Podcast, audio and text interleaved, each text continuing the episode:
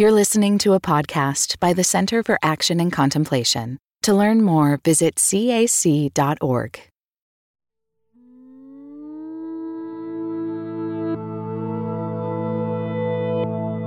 For me, I would say that love is realizing my own oneness with the whole.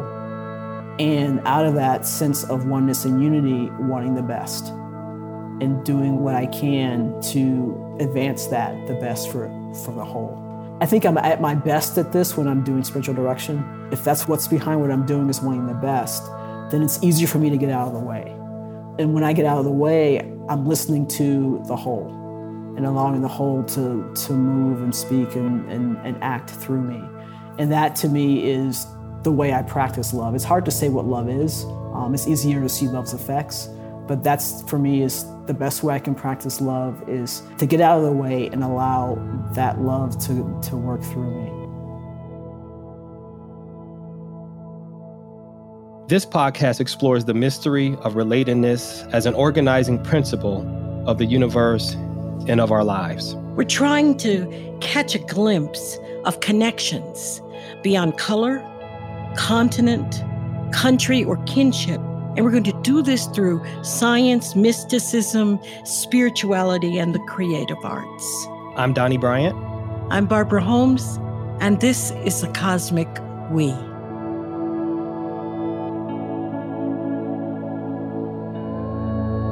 Today, we're going to be talking with one of the women who makes the CAC Living School a joy for both students and teachers. Now, I'm going to let her introduce herself but I do want to briefly share how we know one another. I know her as a wise spiritual teacher, steeped in grounded practices that she shares with the community. We invited Gigi to share with us today because we're all on a path of discovery and growth. The life journey is often so intense that we seldom look up or at our neighbors to get a sense of how they're progressing. And I'm convinced we were never meant to travel alone.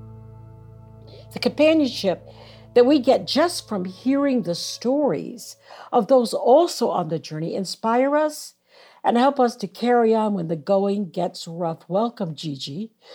Can you tell us a little bit about yourself and what brings you to this point in your life? I guess I'll start when I was um, a child.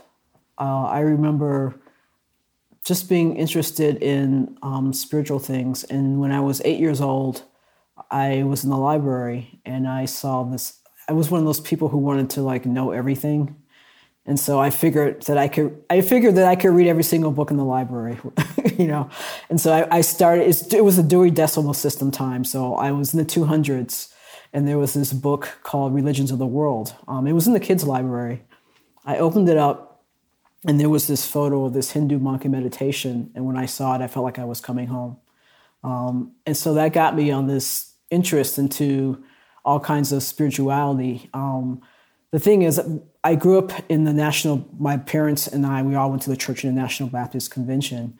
And um, so me studying religions of the world was not something that they would have been overjoyed with it if they had known that that was what I was doing. Um, but they never, they never checked what I read. They were just happy that I was reading. Um, and so I just, from that time on, just was just interested in most of the the kind of contemplative spirituality things that I could find at that time. This was in the '70s.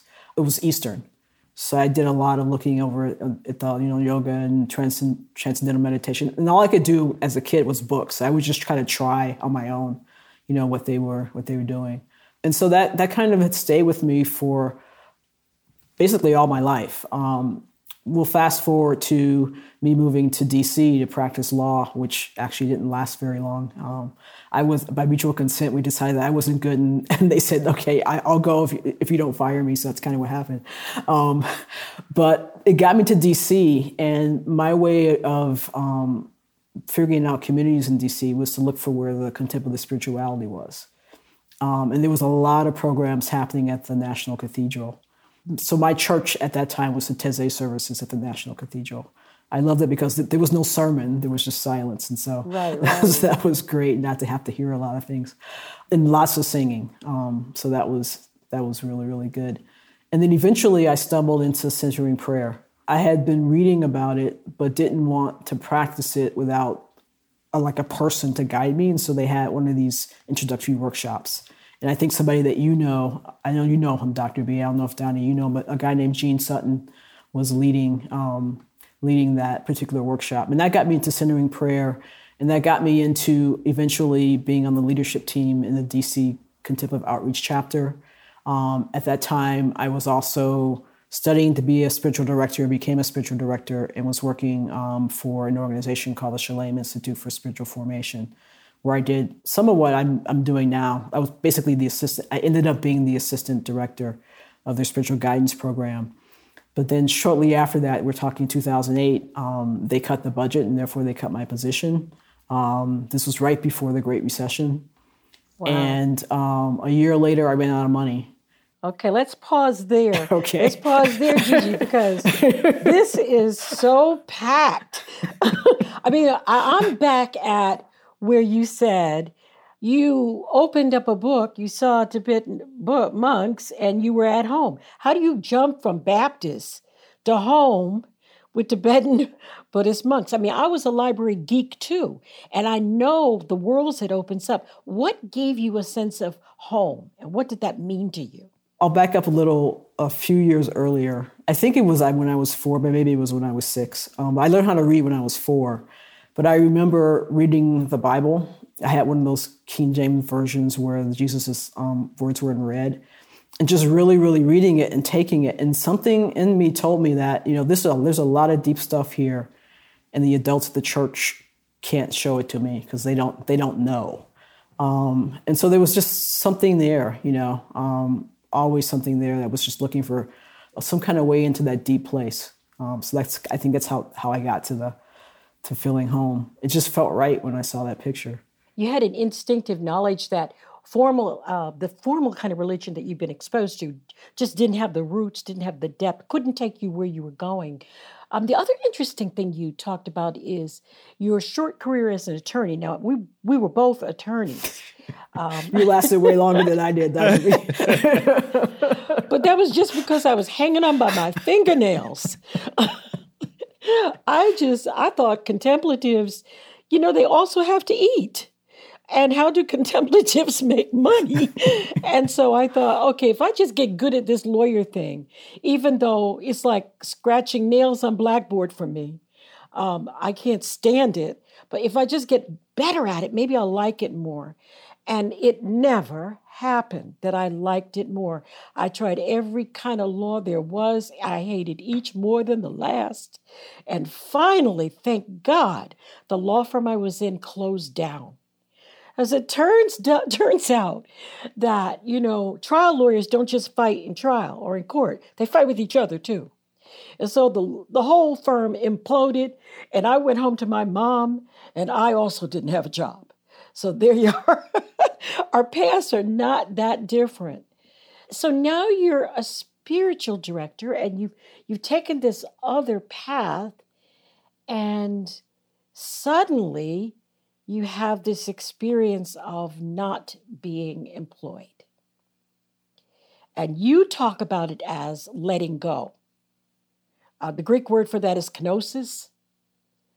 Tell us how you define kenosis. You know, it comes from that that hymn in Philippians, and it's Jesus letting go of his identity as divine and taking on a human human form and then he lets that go and it's back to the vine. So this idea of self-emptying, of not hanging on. So it's, it's really more about not hanging on, um, I would say. So because things come your way and you, and I am by no means a master at this, but the tendency is to sort of, if something's really good, you want to hold on to it.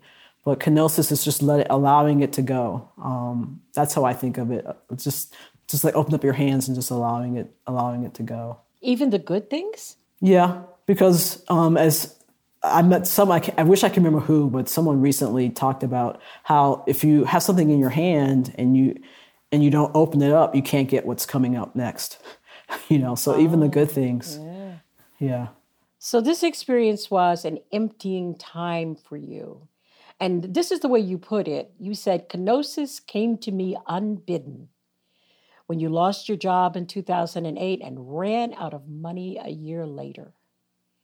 So, how did you survive? I was fortunate enough, you know, that they say Teresa of Avila says that God has no hands and feet but ours.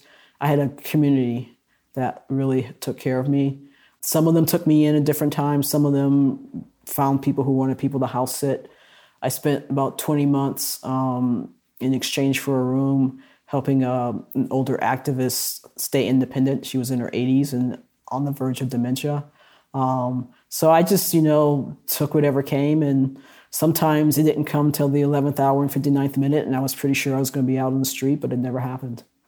Gigi, you know, you came to this experience of kenosis or gentle release or letting go through through life's journey through the realities of life. Um, but for for those who may be interested in becoming more familiar becoming more intimate with the art of kenosis or the the reality of kenosis is there a way that you can help our listeners to to maybe practice kenosis? Are, are there some some nuggets of wisdom that you can offer through your own life experience that that our listeners, if they're interested in becoming more practitioners of the art of letting go or just self emptying, um, as as some define kenosis. Yeah, I can think of a few things, and I, I mean, I think when it comes to practice, start small um, and start easy. So I wouldn't start with something that you really, really love and don't want to let go of. Um, but you know, there may be some things, you know, like for example, um, maybe there's someone like me and Dr. B. I don't know, maybe you too, Donnie. We have lots of books, you know. So what if you know you looked at your bookshelf and said, "Oh, I can let this book go," or "I can let this book go," or you know, if if you are on dr b said no i can't those are my children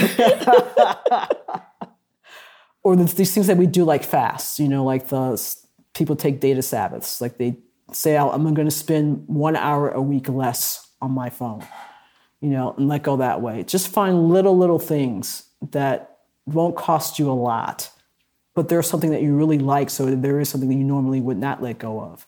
Um, that's that's one that's one way I can think of of um, as a practice of doing that. No, that's powerful. I, I think you really there's a story in the Torah about Abraham who was giving a an assignment by God to offer up his his only son, his beloved son. And that narrative, that story of Abraham's journey to the mountaintop and laying down the altar and you know getting the fire and I think that story gives us some insight into the the struggle of of letting go, right? It's oftentimes the thing that you love the most that you have the most difficult time of releasing and relinquishing or self emptying. And that narrative, um, I, I, remember, Gigi, I had an, a, an experience several years ago where I had to come to the reality of letting go uh, of, a, of, a, of a relationship that I really was holding on to, right? And that was something that was really important to me and this concept of self emptying uh, or surrender. I, I think a, a word that I, I really became more familiar with was surrender, right? And kenosis is really uh, a surrendering to what is, a surrendering to your fears, a surrendering to the reality that you're trying to control. Um, Dr. B, last week we talked about certitude, right? That word, or a couple weeks ago, certitude, right? A surrendering, a letting go of your truth, of what you believe is right or what you believe it, you know, has to be. And so uh, I, I, thank you for that because um, even some of your work, uh, I think you wrote a, wrote a piece on love and kenosis. Can you speak to the juxtaposition of love and kenosis and how they're interrelated or correlated? That's interesting because as you were talking about surrender, I was thinking that surrender could only happen in love. And that piece that you're referring to, um, I talk about the commandments that Jesus has, you know, that there are two commandments, you know, loving God with all of who you are and loving your neighbor as yourself. Many spiritual traditions talk about love as an act of will, something, it's an action, it's not an emotion, it's something that you do. Um, and so for me, I would say that love at its best for me is number one, realizing my own oneness with the whole. And out of that sense of oneness and unity, wanting the best and doing what I can to, to just advance that the best for, for the whole. Um, and so that can sound abstract. I think I'm at my best at this when I'm doing spiritual direction. Um, if that's what behind, is what's behind what I'm doing is wanting the best, then it's easier for me to get out of the way. And when I get out of the way, I'm listening to the whole and allowing the whole to, to move and speak and, and, and act through me. And that to me is the way I practice love. It's hard to say what love is. Um, it's easier to see love's effects, but that's for me is the best way I can practice love is in, to get out of the way and allow that love to, to work through me.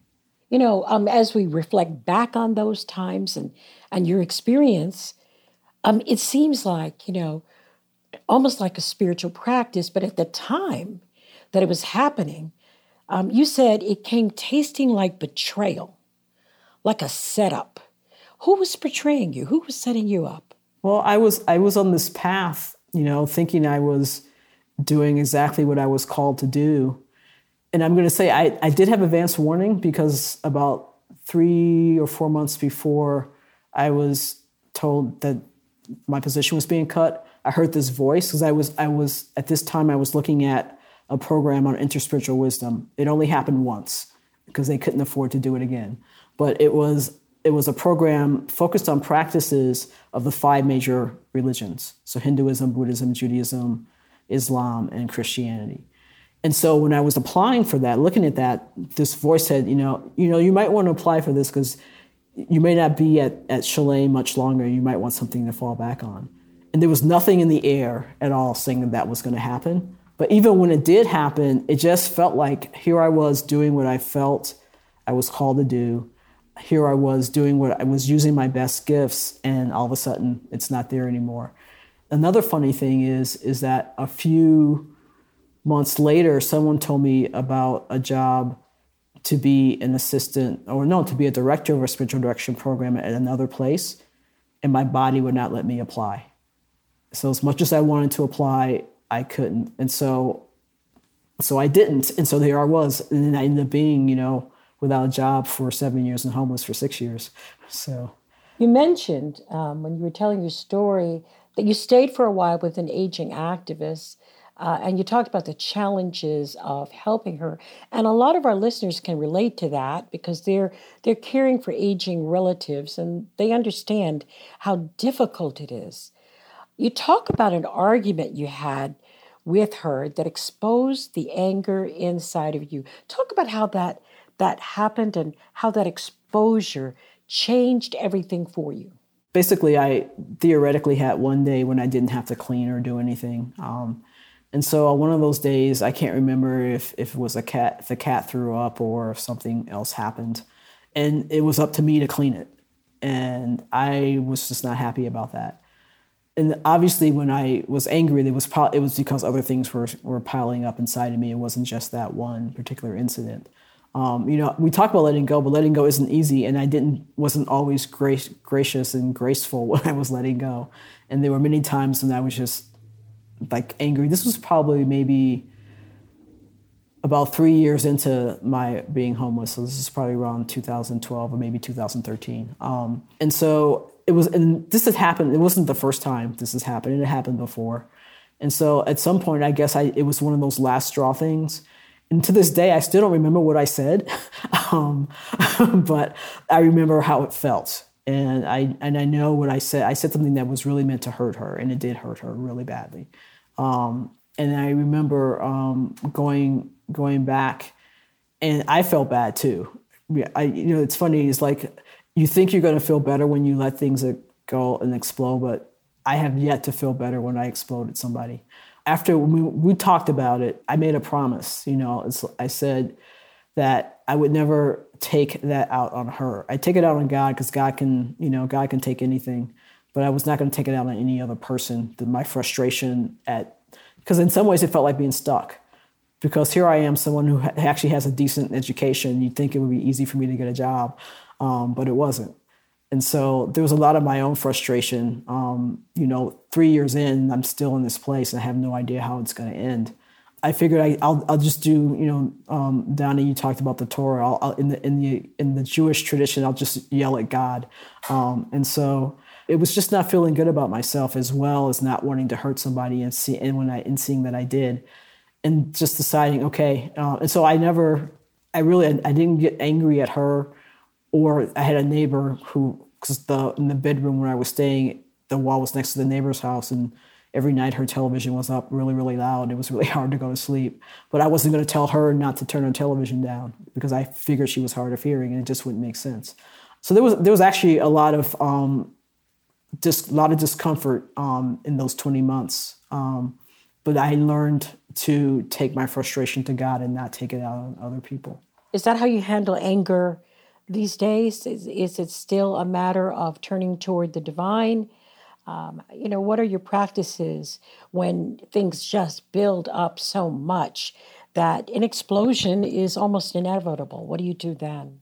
I hope I've gotten to the place where they don't build up, that I find those trigger points before they get to that place.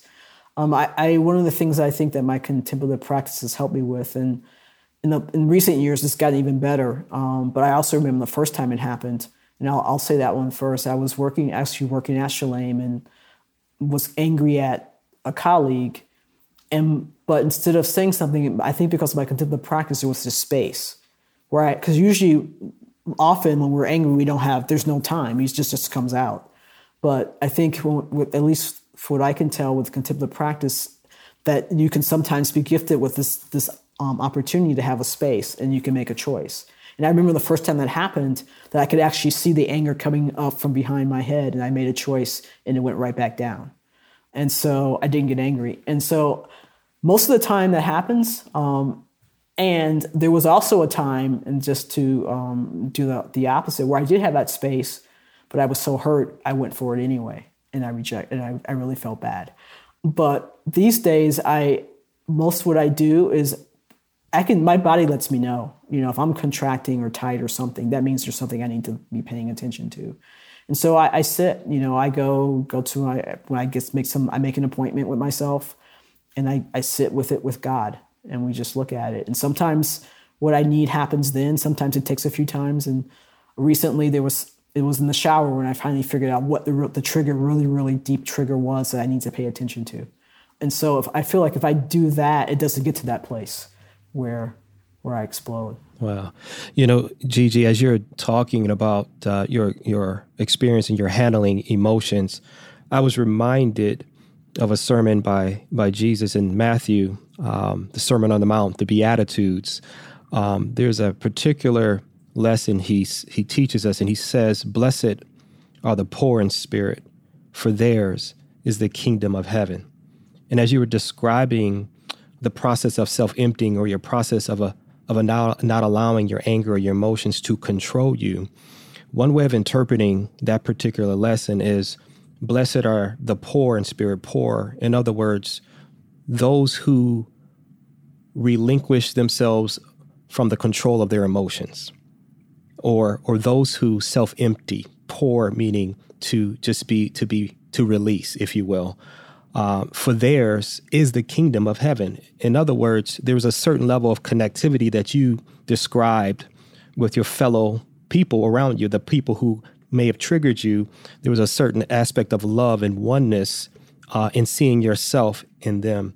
And I think that describes that beatitude does in some way describe what you were describing um, a way of experiencing the true power of the kingdom of heaven on earth or the divine in humanity. So in some of your work, you write about that. That's to me a, even a, a, better description of how you describe your love and the flow of love with, um, you know, with kenosis. So, are there other ways outside of anger that you can help us to to be able to practice this level of seeing and, and being with uh, with with the practice of kenosis? Are there other ways that you can help us to see that without you know outside of anger? Or maybe there are other emotions like fear, for example many of us struggle with that. One of the things, I, there are two things that come to my mind. One is what is the spiritual path and what are our invitations to the spiritual path? And um, one of the the roles I think of suffering and discomfort is an invitation to the spiritual path because you can't really be on the spiritual path if you are not ready to open yourself up for discomfort, open yourself up to have your world turned upside down.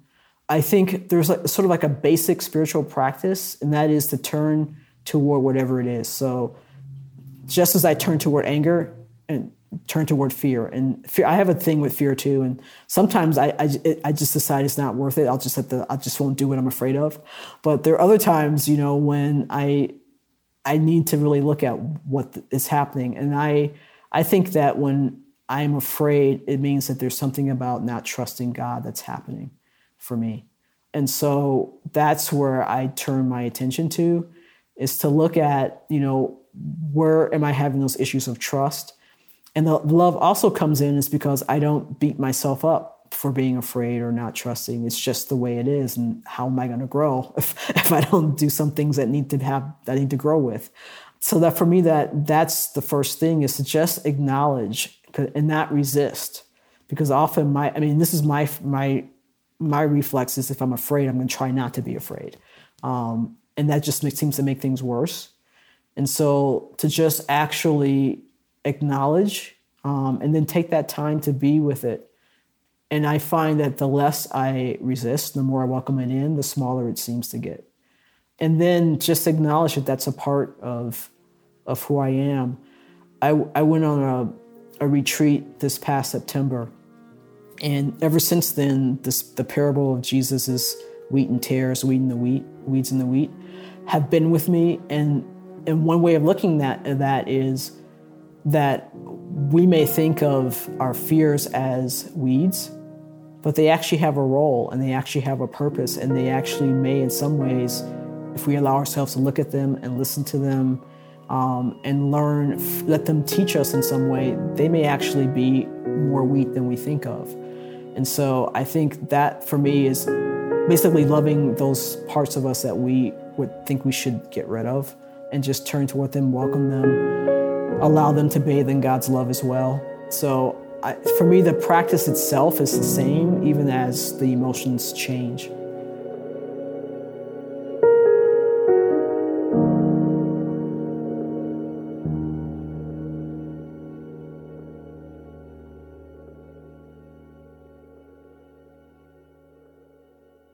Is there life after doom? Explore the complexity of hope and grief at our upcoming event, Courage and Resilience an online gathering with Brian McLaren. Unpack themes from Brian McLaren's new book, Life After Doom. Discover how to find courage, even when everything may feel hopeless. Join us live on May 17th at 10 a.m. Pacific Time. All those who register will have access to the recorded replay for one year. Register at cac.org/courage. Explore art as a spiritual practice in the next issue of Oneing, the biannual journal from the Center for Action and Contemplation. Oneing, Art and Spirituality features images and reflections from leading actors and musicians, including Scott Avett, Josh Radnor, Lourdes Bernard, and more. Get your copy today at cac.org slash oneingart. That's cac.org slash O-N-E-I-N-G-A-R-T. Have you taken an online course with the Center for Action and Contemplation? Explore the intersection of ancient wisdom and Jesus' teachings in The Divine Exchange, an online course featuring Cynthia Bourgeault. Fully embrace divine interaction each day, starting June 16th. Register today at cac.org slash online dash ed. That's cac.org slash O-N-L-I-N-E dash E-D.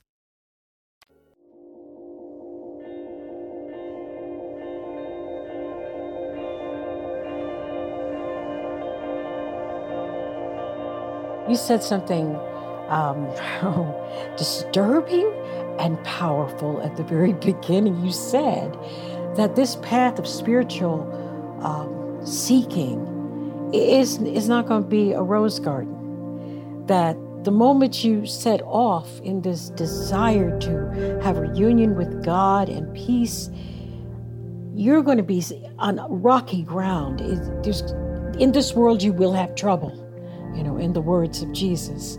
That's not very comforting. so we're supposed to leave the trouble in the world and get on the spiritual path so we can have trouble on the path. Is that what we, is that what we're facing? Well, you know, Jesus talks about the broad path and the narrow path, and everybody wants to go on that broad path. You know, they they do, um, and and that's actually the path that leads to trouble. Um, that narrow path is rocky and steep. It's not comfortable, but it leads to life. And I think the what you learn if you actually take that in and turn and allow yourself to be taught by that discomfort is you grow deeper into the trust, you go deeper into love.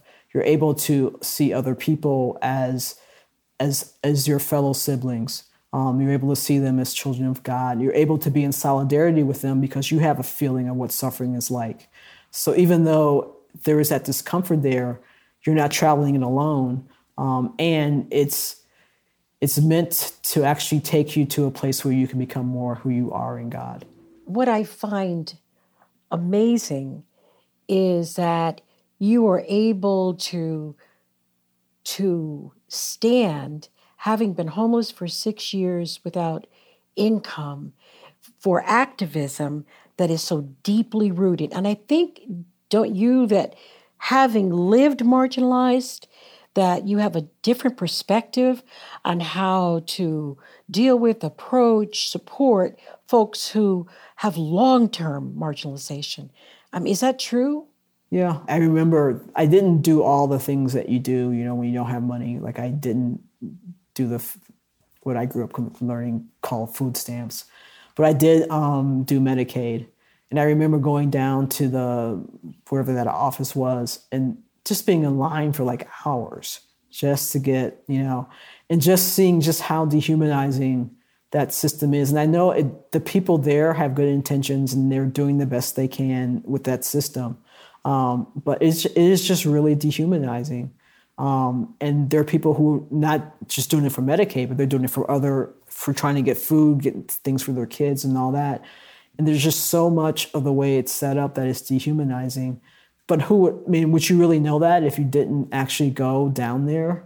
You don't have to be homeless, you know, to, or you don't have to be marginalized yourself to get a feel for that. But you do have to be willing to open yourself up to places where you can see what's happening to people who are marginalized, you know, without trying to save them or tell them what to do, um, but to allow yourself to have to open your eyes and not close your eyes because I mean, if you're in, a, especially if you're in a city, it's you don't. If you if your eyes are open, you're going to see the marginalization. Um, I mean, here in Albuquerque, for sure, um, you can see the marginalization of of all kinds of people. And I know that even in smaller towns, although smaller towns in general tend to take better care of, of other people than people in cities do. Um, but but the thing is, you're going to see it, and and there is a correlation, I think, between our ability to love and be in solidarity with people who are marginalized. There's a correlation between that and to love and being in solidarity with the marginalized places of our own inside of us as well. Yeah, I kind of think it's a blessing. I mean, I was in a similar circumstance because once I stopped practicing law and went to seminary, I had no money, I had no job. I had medic, whatever that Medicaid was it, and it was dehumanizing. And here I am. I've been, you know, I'm attorney. I'm in school getting a PhD, and I got to stand in line and be asked ridiculous questions. And what it does is it says to you, you know what?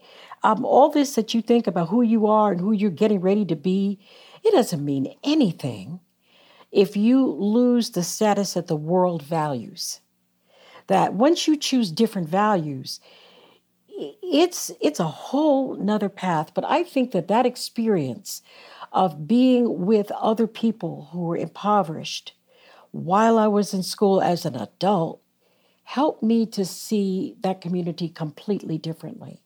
I no longer, when I'm working or activist on their behalf or with them, think of myself as doing anything from on high. I think of myself as temporarily not there, but could be there one pay, one paycheck away, two paychecks away. Doesn't matter how far away you are. it can happen to you. And so you got to love your neighbor as you want to be loved, even when you're in a better circumstance. That's wonderful, um, Gigi.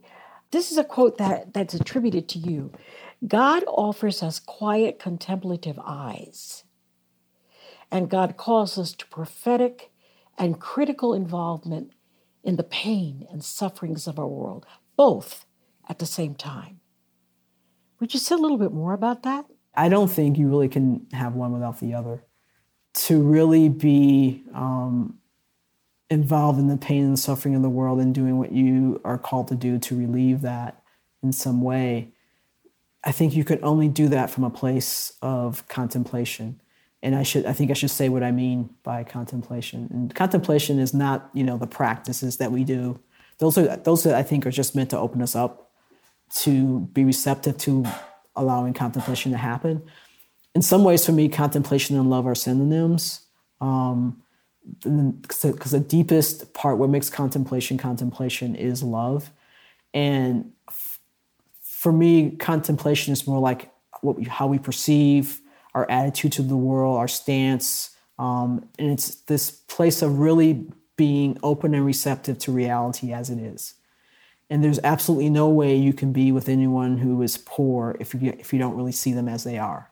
And I think a lot of times when you were talking about, you know, um, often when like when, I know I felt this too when I was um, homeless that there's sometimes this, this people feel like they're on high and they're doing you a favor or something, you know, and that's because they're not coming from a place of contemplation. They have coming from a place where they themselves are separate from what's what is reality. But for me, but you need to have both of those. And even though contemplation and you know lack of noise or or distraction are not synonyms, there is this kind of inner stillness that is a part of contemplation.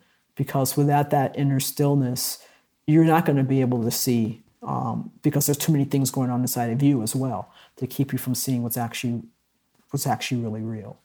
So they they go together as far as I'm concerned a lot of the um, activist movements don't seem very contemplative at all. Um, the LGBTQIA movements, the Black Lives Matter movements, all of the movements for justice, you know, the immigration initiatives at the border. What do you see that's contemplative in our current social problems? You know, there are pockets of activists here and there that are actually, and I'm finding it more and more, I mean, they may not. They they talk about bringing love more into what they're doing. I have to say, I don't. I'm not like a huge follower of all the things that are happening um, in the social activist world, but I do see more and more people are understanding that they have to take care of themselves. I think that's the place where contemplation. That's the opening for contemplation. Is that people are? I mean, too many people have burnt out um, doing activism, and they're starting to really, really talk about taking care of themselves. And part of taking care of yourself is to really get to know yourself and to really get to know who you are in that greater whole, whether you believe in it, where you call it God or whatever. We're not these separate entities. We are part of something larger. And I think that people are coming to see that if, if they're not in the place where they can take care of themselves and where they can act from that centered, authentic place, they can't do the activism. I think that's slowly coming to into many different places. And I think the self care is, is, has has been one of those doors that has allowed it to show up. How do you uh, connect all of this to your African diaspora origins? I mean, how do how how do you ground this? Most of the uh, spiritual direction programs are uh, very anglicized. Um, I know because I that was what I was going to do. I was going to be uh, a spiritual practitioner, and I was studying that in seminary. And the more I studied, the less it seemed to be grounded in my culture, my people, and what their needs were. didn't didn't seem to make sense to me. Um, and so I stopped and, and went into ethics where I had a broader palette that I could work with. How do you tie the two together? How do you, you know, make sure that the work that you do with your own community is grounded and what's needed for for them? Um, there, there are two sides to that question. One is my own relationship with the African American community that I grew up in, and that relationship was really fraught because of my sexual orientation. I'm not heterosexual, and growing up in the National Baptist Convention, um, basically, I was told I was going to hell. Um, and so I really felt exiled from that community.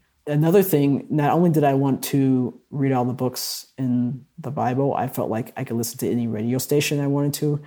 And because in Milwaukee, where I grew up, there were three black radio stations, and the black people only listened to those three black radio stations. They didn't listen to me. But I felt that I got a whole like dial AM, FM. I'm going to listen to the whole thing. So I think there's a part of me that has always taken wisdom wherever wherever I find it. I wasn't one of those people who had to see someone who looked like me to think that I could do something. I felt like if anybody was doing it, then I could do it. It didn't care. I didn't really. To me, it didn't matter what they looked like. I spent a lot of my time outside of the African American community because I didn't feel welcome in the one that I grew up in it wasn't until I moved to DC and had been there for a while that I was able to find other African American communities where I was more welcome. And, you know, I think my ability to give back to the African American communities happened organically. It's just as I have found my way back. And I don't really seem to need to do anything. I just am who I am. Because even though I didn't really ensconce myself in the African American community that I grew up in, I'm still African American. I can only be African American, and it's right. there in my DNA, no matter what you do. Um, and so, so um, I don't have a really good answer for that. It just seems to happen organically. Um, and so, as you know, I, the, I'm doing work with the BIPOC students at, at, with the Living School, and and with that, where that's that same thing is the CAC, like most um, mainstream Christian organizations, is predominantly white and that brings specific um, what I call extra credit work that BIPOC students have to do. Um, and so for me, knowing that, knowing that from my own experience and having a feel for what that looks like and, and, and what really is the call for BIPOC students and, and working with them to find that, you know, it just seems to just come out organically. I don't really, I can't really tell you what I did or how I do it or whatever. It just seems to, it just seems to be an outgrowth of what I do. For those who don't know what BIPOC means, it's Black, Indigenous, People of Color. Um, do you think things are better now in, the Black community?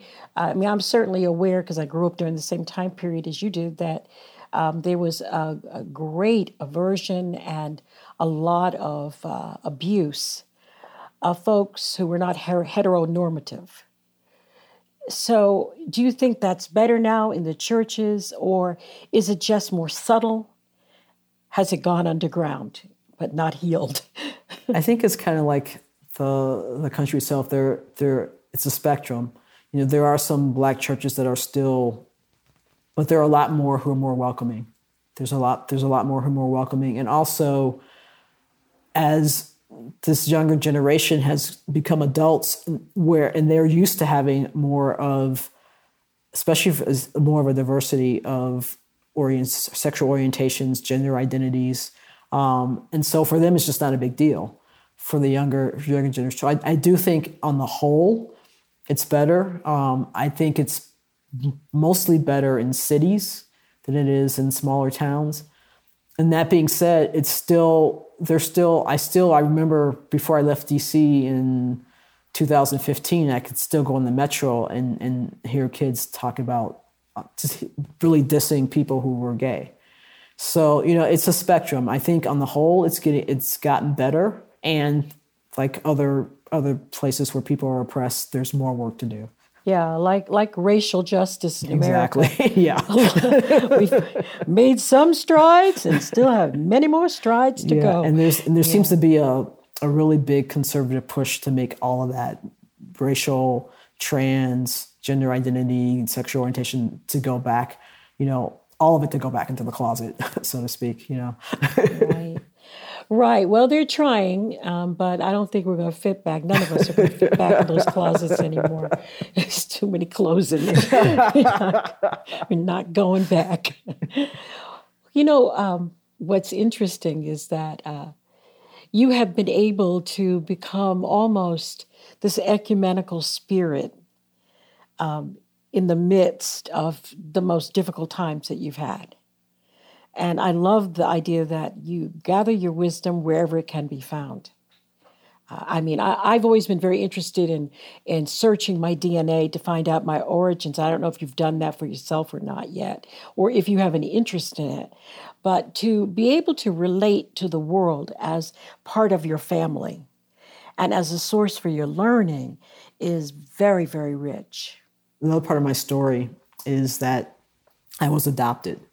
So in the family that I grew up in, they were not my my biological parents. I did eventually meet my biological mother. We were really became really good friends um, for the, six, the last 16 years of her life. She died in 2013. I never met my father, and the one thing I know about, my father is that he he is from, assuming he's still alive, from Guinea, West Africa. So there's a whole side of myself that I don't know. Um, so I, am living on the on the half of half of myself that I, that I do know. that is fascinating. You know, and I, I remember when I um, met my family. I met them. They, it was the one and only time they had a family reunion in the D.C. area. They had in Alexandria, Virginia, and it was kind of like a piece of the puzzle was missing because I I found that piece of the well, a piece of the missing puzzle because I met my mom. It was like we're just so much alike, even though we never spent a single day together. you know, it was just pretty amazing to see. You know, just what that bloodline, how strong it is, even if you've never had any kind of connection before. We're coming up on um, the end of the interview, and I don't want to surprise you with this, but I was going to ask you to do a closing sit for the audience. Let me just give you a little prompt so it comes from your work. You say that um, Jesus is the example that we use to talk about love as contem- contemplation and action. And you said that's because Jesus starts with oneness, the Shema. Shema Yisrael Adonai Eloheinu Adonai Echad. That's the first thing you start with. Then you let go of that and you allow separateness to arise. Then you let that die and you let the coming together and the oneness merge again in cycles. So um, I don't know when this uh, episode is going to air, but we've just had an election. And some people are overjoyed and some people are not. And all of us are concerned about the state of the union, one way or another. And I was wondering if you could take us through a set, starting with oneness and letting go, and separation and coming together based on where we are socially and politically right now. Because you have a way of taking the everyday and the ordinary and giving us the spiritual practice that resonates right to your soul. So I'm going to give you a few minutes while we just sit in quietly and let you uh, think about that, and I'll let you start whenever you feel ready. Donny, did you have anything to, to add before we go into the set? No, let's uh, let's let this go. This has just been a, an awesome experience, and I'm so grateful for this opportunity to participate in the sit with you, Gigi. Thank you. It was nice to meet you for the first time, and thank you, Dr. B, for asking me to be here. So let's take some quiet time. So I like to start with our breath. That breath is our connection with oneness because God, it's God's breath that breathes through us, into us, and gives us life. So just being aware that we are breathing in God's breath and breathing out God's breath.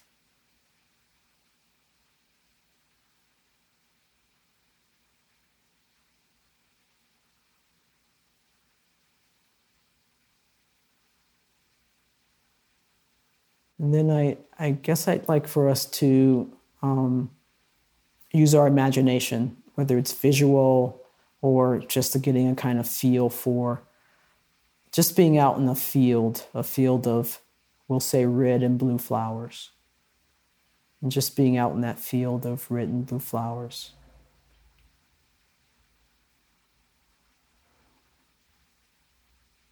And just maybe noticing the breeze of God's breath.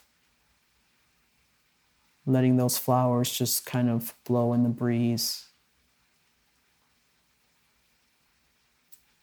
And those red and blue flowers can look any kind of way. They can be separate, red on one side, blue on the other. They can be intermingled. Whatever, whatever, however they look to you is fine. There's no right way to visualize a field of red and blue flowers.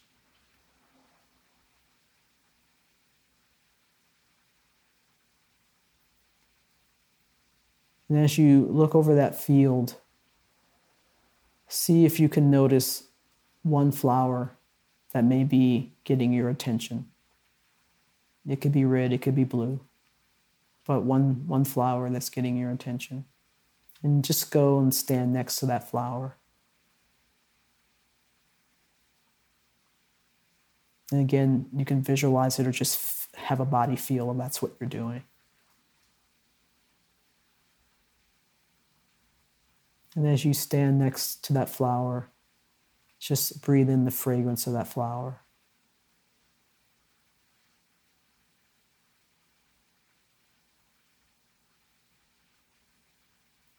And as you breathe in the fragrance, also see if you can feel that breeze of God's breath blowing on you and the flower.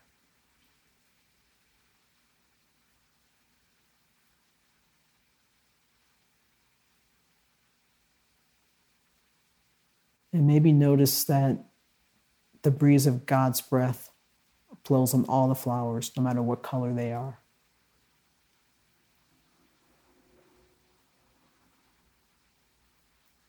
And so just allow yourself to think of that flower as a symbol of you in the field, that you are one in a field of many. And you are one of many who is blessed by God's breath and breath blessed by God's breeze.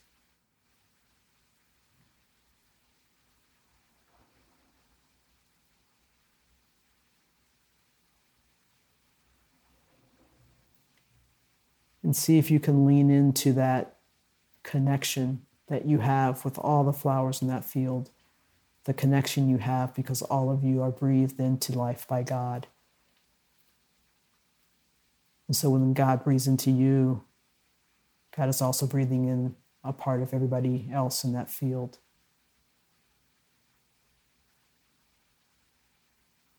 And just rest for a few breaths a few of God's breaths breathing into you, breathing into you the life that is yours and the life that is everybody's in that field.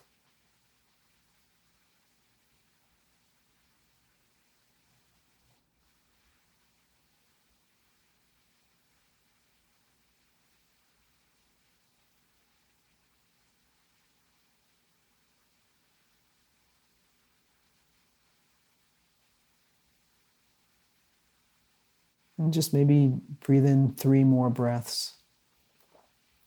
And then open your eyes if your eyes are closed, or just come back to an awareness of the room if your eyes are open.